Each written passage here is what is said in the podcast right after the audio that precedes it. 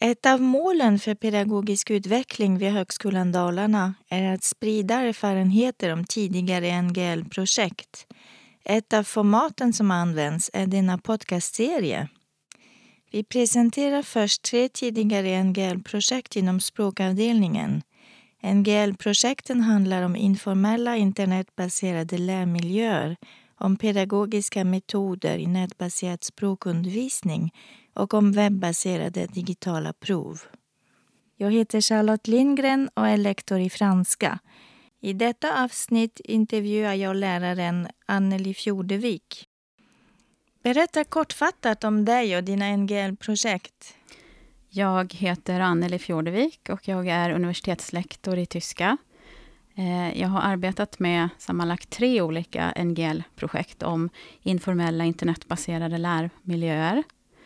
Det första projektet var som en förstudie kan man säga, där vi tittade på fankulturen som litterär genre på internet. Eh, sedan 2013 deltog jag i ett projekt som hette Fankulturen som informella lärmiljöer på internet. En studie bland Högskolan Dalarnas språkstudenter. Och 2014 deltog jag i projektet Informella internetbaserade lärmiljöer i språkundervisningen. Ett praktiskt didaktiskt utvecklingsprojekt inom fyra språk vid Högskolan Dalarna. Kan du säga några ord om vad fankulturen är innan vi pratar om projekten? Ja, eh, fankultur det handlar om att eh, fans samlas i så kallade fan communities på nätet. Eh, det är kan man säga en slags digitala subkulturformer. Eh, där fans då bildar gemenskaper eller grupper med ett gemensamt intresse eller passion, kan man till och med säga. Och det här stora gemensamma intresset de samlas kring, det kan då vara ett litterärt verk, eller en film, eller tv-serie eh, och så vidare. Och eh, fansen samlas kring det här, diskuterar, eh, kanske skapar egna nya former eh, av ursprungsverket och så vidare. Ja, vem var projektansvarig och vilka var de andra deltagarna? Eh, Katarina Edfält, eh, som är universitetslektor i portugisiska, eh, här på Högskolan Dalarna var projektledare i eh, alla tre eh, projekten.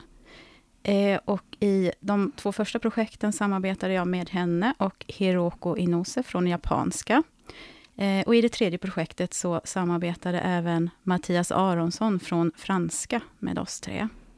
Vad var syftet med projekten om fankulturen som informella lärmiljöer? Syftet var dubbelt, kan man säga. Eh, dels ville vi ta reda på hur utbrett utövandet av fanaktivitet på nätet var bland våra studenter. Dels ville vi fördjupa kunskapen om hur informella lärmiljöer på internet Eh, som är skapade av utövarna själva, hur de här fungerar pedagogiskt i praktiken och uppfattas av eh, utövarna. Eh, och i vidare mening så var syftet att få en bild av hur våra studenter på Högskolan Dalarna upplever de här lärmiljöerna. Eh, och vi vill också veta i vilken utsträckning de deltar i de här eh, informella lärmiljöerna och vilka kunskaper som de anser sig förvärva genom dem. Och vad var syftet med projektet om informella internetbaserade lärmiljöer? Där var syftet att utgå från rönen som då sammanställdes i de första projekten och eh, undersöka hur eh, de här fankultur-communities eh, skulle kunna användas praktiskt och pedagogiskt i undervisning som bedrivs vid Högskolan Dalarna. Kan du berätta lite hur ni gick tillväga, er metod? Ja, i eh, projektet om fankulturen som informella lärmiljöer så använder vi oss eh, av enkäter, djupintervjuer och eh, även tidigare analyser av fan-communities och fanaktiviteter. Eh, en enkät som vi gjorde var riktad till samtliga språkstudenter vid Högskolan Dalarna. Då var det ungefär 2500 studenter. Eh, och sen djupintervjuade vi åtta studenter och eh, vi ville då få information om informella lärmiljöer online. Inte bara genom sekundärlitteratur, utan också genom att ta reda på ifall våra egna språkstudenter deltar i den här typen av fankulturaktiviteter. Och i så fall hur de anser att de här aktiviteterna främjar deras inlärning vad gäller språk, litteratur och förståelse för andra kulturer. Eh, det andra projektet har praktiskt prövat olika former av informella lärmiljöer och plattformar i den mer formella lärmiljön som högskolan utgör. Då. Vi har utfört en pilotstudie med ett uttalat didaktiskt fokus där vi implementerade tidigare resultat och använde oss av de här informella lärmiljöerna konkret i undervisningen på olika kurser. Eh, under höstterminen 2014 var detta och kurserna gavs i franska, japanska och tyska. Ja, vad har ni kommit fram till i projektet om fankulturen som informella lärmiljöer på internet? Vi ställde frågan om vilka kunskaper studenterna eh, som då deltar eller har deltagit i fanaktiviteter tycker att de har fått genom de här aktiviteterna. Och eh, om de ser någon koppling mellan informellt lärande på fan-communities och eh, sitt lärande i, genom, våra, genom sitt deltagande i våra kurser på universitet eller högskola. Då. Och eh, flera av de intervjuade studenterna de pekade just på språkkunskaperna som de fått tidigt, framförallt i engelska. Kan du ge ett exempel? Ja, några hade börjat eh, uttrycka sig, skriva, säkert även prata eh, via chattar på engelska redan som barn, för att de inte ville vänta på en svensk översättning av till exempel en film eller tv-serie. En student som vi intervjuade hade varit aktiv i olika fanaktiviteter eh, på japanska tidigare. Och eh, den här personen hade då lättare än andra eh, under första terminens studier i japanska, vad gäller ordförråd och sådana där saker. Ja, var det något mer? Ja, förutom de här rent språkliga färdigheterna så var det många som eh, berättade att de hade utökat sina kulturella kunskaper eh, och sina kunskaper om att söka information. Eh, flera tyckte också att de hade lärt sig att eh, kritisera och kommentera andras texter eller teckningar eller filmer eller vad det nu rörde sig om på ett eh, vänligt sätt. Alltså hur man går tillväga rent socialt, skulle man kunna säga. Kunde studenterna koppla sitt lärande på nätet med lärande på universitetet?